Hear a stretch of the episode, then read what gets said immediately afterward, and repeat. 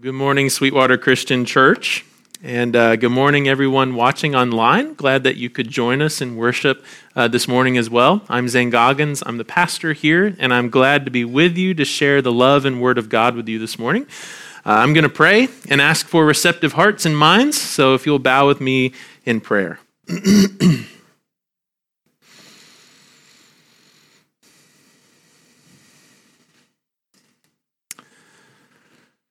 Father, I ask for eyes to see and ears to hear and hearts that receive your love and word this morning. And I ask that everything that I made up or came out of my brain won't be remembered by anybody else's, fall on deaf ears, fall to the ground. But God, I pray and I ask that everything you have to say to us this morning would not just be received with gladness and joy, but also shape us into the image of your Son, Jesus Christ, so that the world may know him. We love you and ask for the grace to love you more. In your Son's name, Jesus, amen. so, we're following the lectionary in pursuit of what Eugene Peterson calls congruent lives. We're finding places in our hearts that are incongruent with the life and the teachings of Jesus so that over time we can be shaped and molded into his image rather than what other image comes along. We want to look more like Jesus. We pray for it every week. We want our lives to look like his. And if we want our lives to look more like his, that means we want Jesus for more than just the benefits that he gives us. We want Jesus for more than what we get out of the relationship. If we want Jesus for what we get out of him, then do we really want him? But if we want to be shaped and molded into his image and be ambassadors on the earth and, and truly change, that's what it looks like to want Jesus, Jesus himself.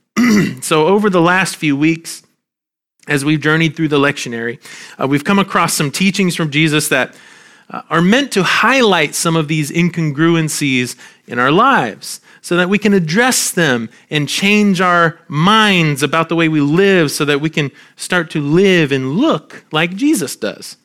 Uh, and in the Bible, there's a name for that process of changing our minds when we notice how our lives are incongruent with Jesus. And in Greek, that process is called metamelomai. You should learn that word, metamelomai. More commonly in the New Testament, the word metamelomai is translated as repent. That's a church word, isn't it? That's a church word that comes with a little bit of baggage, doesn't it? got some baggage associated in our culture because of how maybe some Christians have misused it to harass certain people or groups or communities. It's gotten to the point where if the preacher says repent, we either get a little squirmy uh, or we get really excited because we're about to hear about somebody else's sin, right? We've got to get out of that cycle of being either scared of repentance or wanting to use it to belittle others and feel better about ourselves because repentance is actually a really beautiful process of a life changing to look more like Jesus' life. That's a beautiful thing, not a squirmy or a scary thing. When we find incongruencies and then change our mind to look more like Jesus, that's a beautiful process of repentance at work in us. Our text today is a story in the life of Jesus where different kinds of people are faced with incongruencies. And it's what they choose to do with those incongruencies is what our text today is about. You'll see two groups of people that, when they meet Jesus, they recognize that they have to change their minds about some things. But each group handles that differently. So our text is a little unique. It's a parable from Jesus, but it's super short. The parable actually isn't really the whole point of the text. Usually, when Jesus gives a parable, it is the text. You know, it, it's like a one big story. Uh, but today, Jesus simply uses a parable to help the religious leaders understand that they are the parable happening in real time. So we will be in Matthew 21, 23 through 32. You can go ahead and turn there in your Bibles. The Bible's in front of you or under you. Uh, if you don't have a Bible, you can have that one. If you want to learn the Bible or study the Bible together, email me. We'll set up a time or bring it up in your new small group. Matthew 21, 23 through 32. For context of our passage today, Jesus is in Jerusalem. And at this point, he's been in Jerusalem for at least a few days. Uh, we don't really know how long, but at the very beginning of this chapter is Jesus' triumphal entry into Jerusalem. Do you remember that scene? He's riding on a donkey into Jerusalem from the east side, and uh, people are throwing their clothes or palm branches on the ground and they're worshiping him in the streets. It's the scene from Palm Sunday that we celebrate every year before Easter. and it's the last time that he's going to go into Jerusalem because just five chapters from now, he's going to be sentenced to execution. And so he's in the temple which is actually kind of a big deal because just a couple paragraphs before, Jesus was flipping tables and throwing all the money that people were making through commerce in the temple on the ground. And so he made this really big scene. It was an intense scene. The religious leaders hated it, and Matthew says that all the children loved it. The children were looking at him, they were praising Jesus because they thought it was really cool what he was doing. But all the really serious adults really hated it. And after that, Jesus decides to return to the scene to be confronted by religious leaders again. And so that's where we'll be today. We're in the temple, there's lots of tension, and the religious leaders are about to learn about some incongruencies in their lives. So, Matthew 21, 23 through 32. Uh, I'm reading from the New Revised Standard Version this morning. when he entered the temple, the chief priests and the elders of the people came to him as he was teaching and said, By what authority are you doing these things? And who gave you this authority? Jesus said to them, I will also ask you one question, and if you tell me the answer, then I'll also tell you by what authority I do these things. Did the baptism of John come from heaven, or was it of human origin? And they argued with one another. If I say from heaven, then he will say to us, then why did you not believe him? If we say it's human origin, we're afraid of the crowd for all the regard John has a, as a prophet. And so they answered Jesus, We don't know. And he said to them, Well, neither will I tell you by what authority I'm doing these things. What do you think? A man had two sons. And he went to the first son and he said, Son, go work in the vineyard today. And he answered, I will not. But later he changed his mind and he went. The father asked the second son the same thing. And he answered, I go, sir. But later he did not go. Which of the two did the will of the father? And they answered, The first. And Jesus said to them, Truly I tell you, the tax collectors and the prostitutes are going into the kingdom of God ahead of you. For John came and you John came to you in the way of righteousness and you did not believe him, but the tax collectors and the prostitutes, they believed him. Even after you saw it, you did not change your minds and believe him. so this text today is pretty easily split up into two sections. And in your Bibles, it's probably already split up into two sections, even though it's happening in the same time in the same place. It's the same, it's the same story. Uh, so we'll just kind of take it in its two chunks and, and bring them into conversation with each other. And the, the first half of this text is why Jesus had to tell the parable. And then the second half of the text is telling the parable to get the religious leaders to realize that they need to change their minds, they need to repent.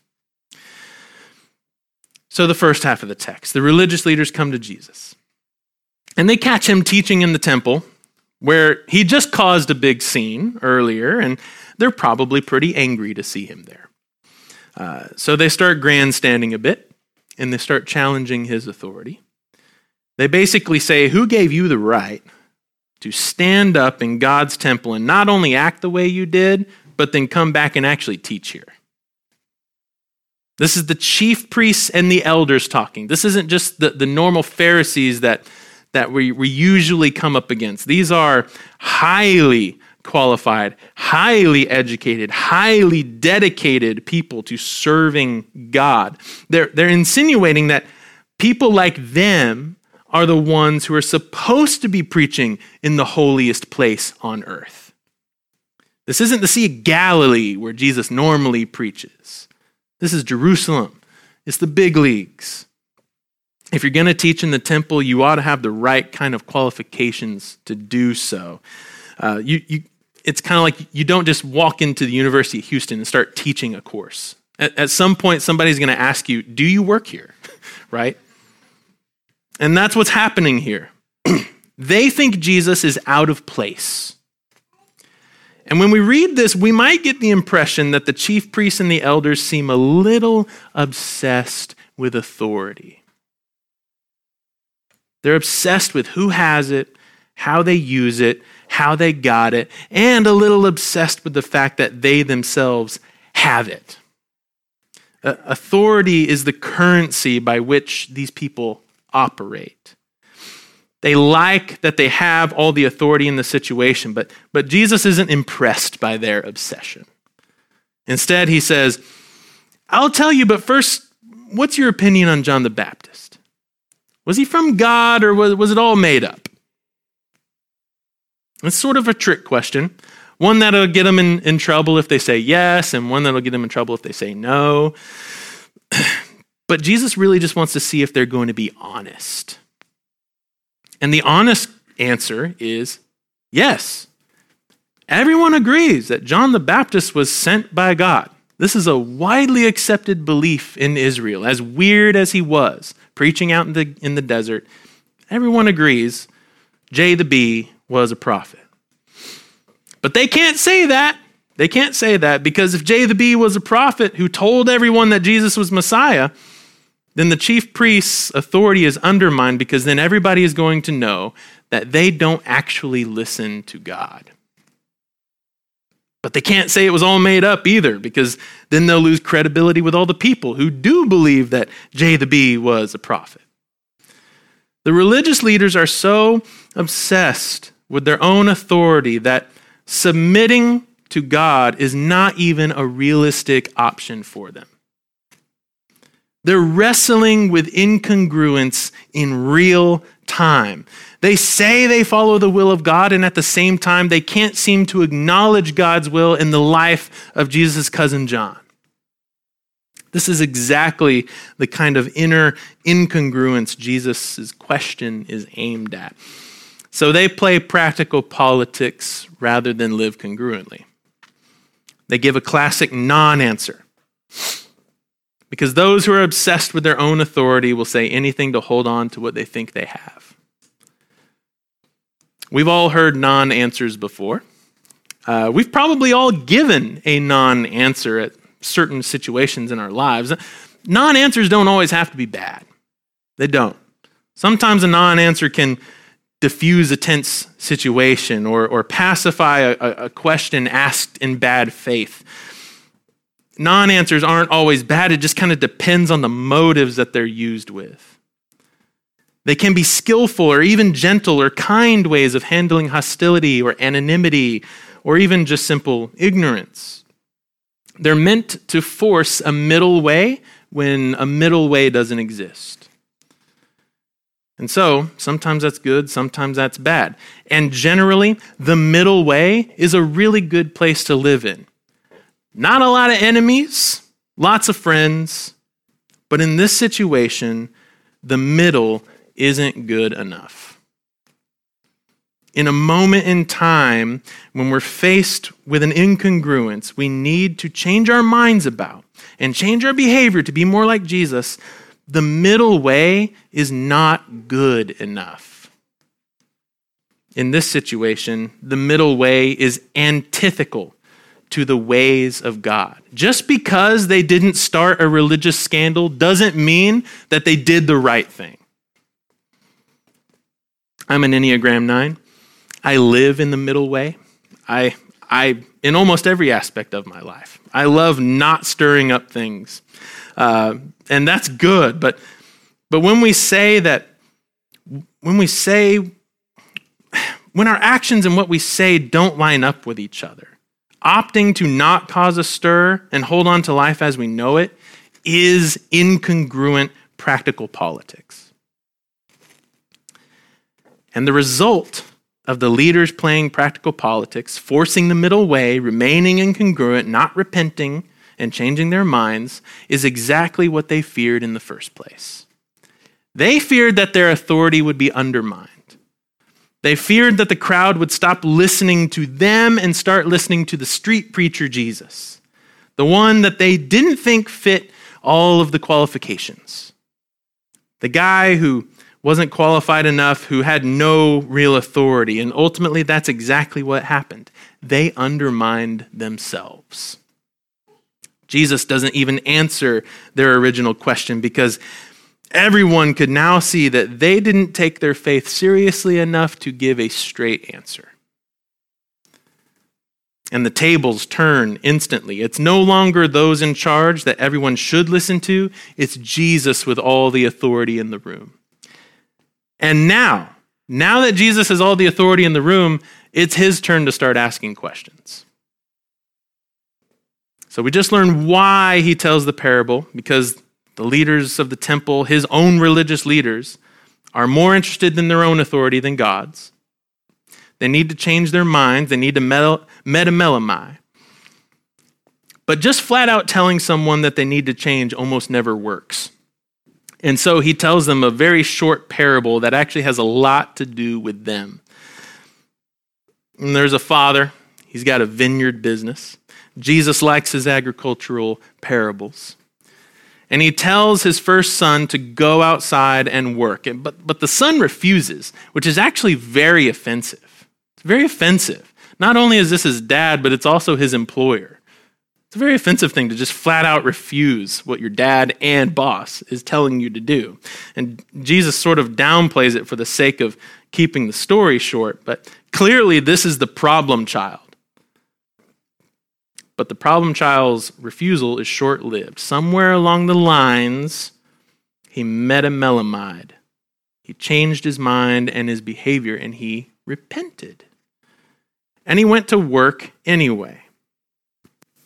Sometimes repentance doesn't always have to be some big moment. Sometimes you just start doing the right thing after doing the wrong thing. That's what the first son does. He just changes his mind and quietly starts doing the right thing. And then the father asks his second son to do the same thing go work outside. But his response is exactly what you would expect from a son and an employee. Okay, no problem. I will go. This is the child with all the right answers. The golden child who talks a good game, but doesn't always follow through on his promises. He lies to his dad. He doesn't actually intend to go. And he quietly lets his day go on without doing what he said he would do. He's content to just live with that incongruence. And that's way worse than what the first son did, right? It's better to be honest about being wrong and then change your mind and behavior than it is to lie and remain a liar. And so Jesus asks, Who did the will of the Father? Not who espoused the will of the Father, who did the will of the Father. Who did it?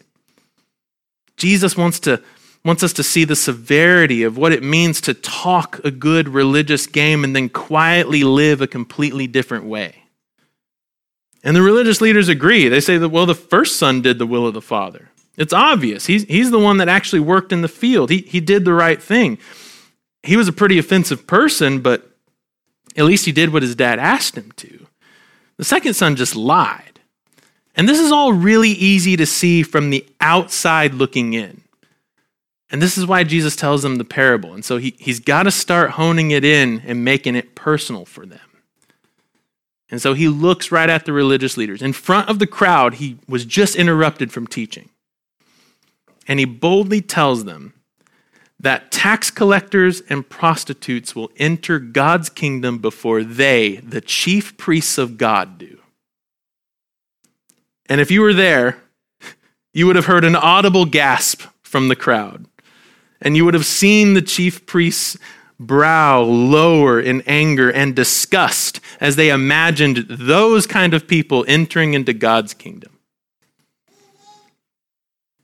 And above all, it's from Jesus, the guy who isn't so qualified to teach like he's teaching. Jesus basically just told them they are the second son in the parable.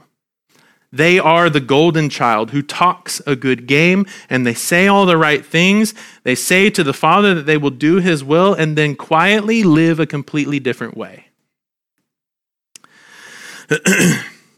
Meanwhile, the offensive people, the problem children who are so openly and publicly not obeying the will of God, they're the ones who metamelomide and they listened to John the Baptist when, they ta- when, they, when he talked about the Messiah. Many of them took his message of repentance to heart in such a way that they changed their minds and began to follow God rather than their own way. One of them even became one of Jesus' closest disciples and wrote the Gospel of Matthew, right? Tax collector. The ones that didn't seem to belong in the kingdom were the ones who took their faith seriously enough not to give a no answer to the call of repentance. The religious leaders didn't repent, the offensive people did. And the offensive people became congruent, and the religious leaders remained in incongruence.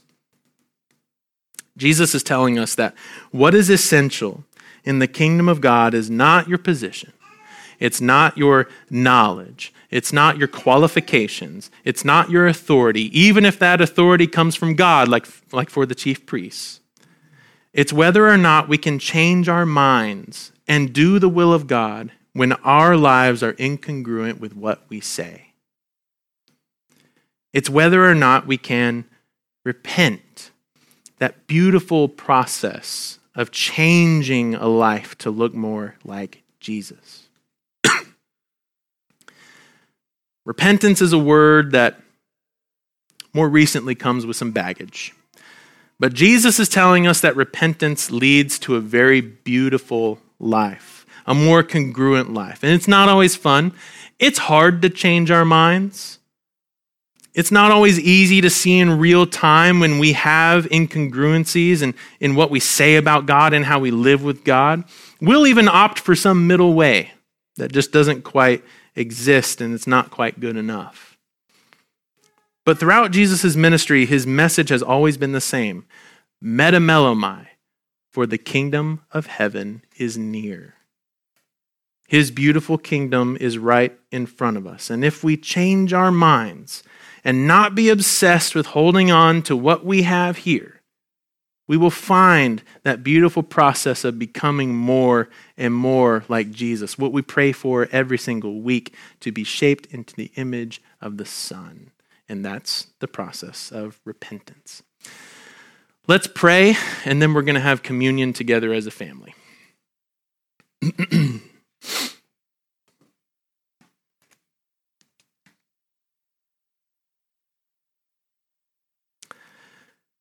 God, I thank you that you are so good, that you deal with us mercifully, that you deal with us generously, that you deal with us in ways that are good, not according to our own definitions of good. God, I ask that you would help us to find those places in our lives where we're incongruent with what we say and what we do in relation to how we live with you. God, I ask for the grace uh, and the willingness to, to change and to look more and more like Jesus every single day. We love you and we ask for the grace to love you more. In Jesus' name, amen.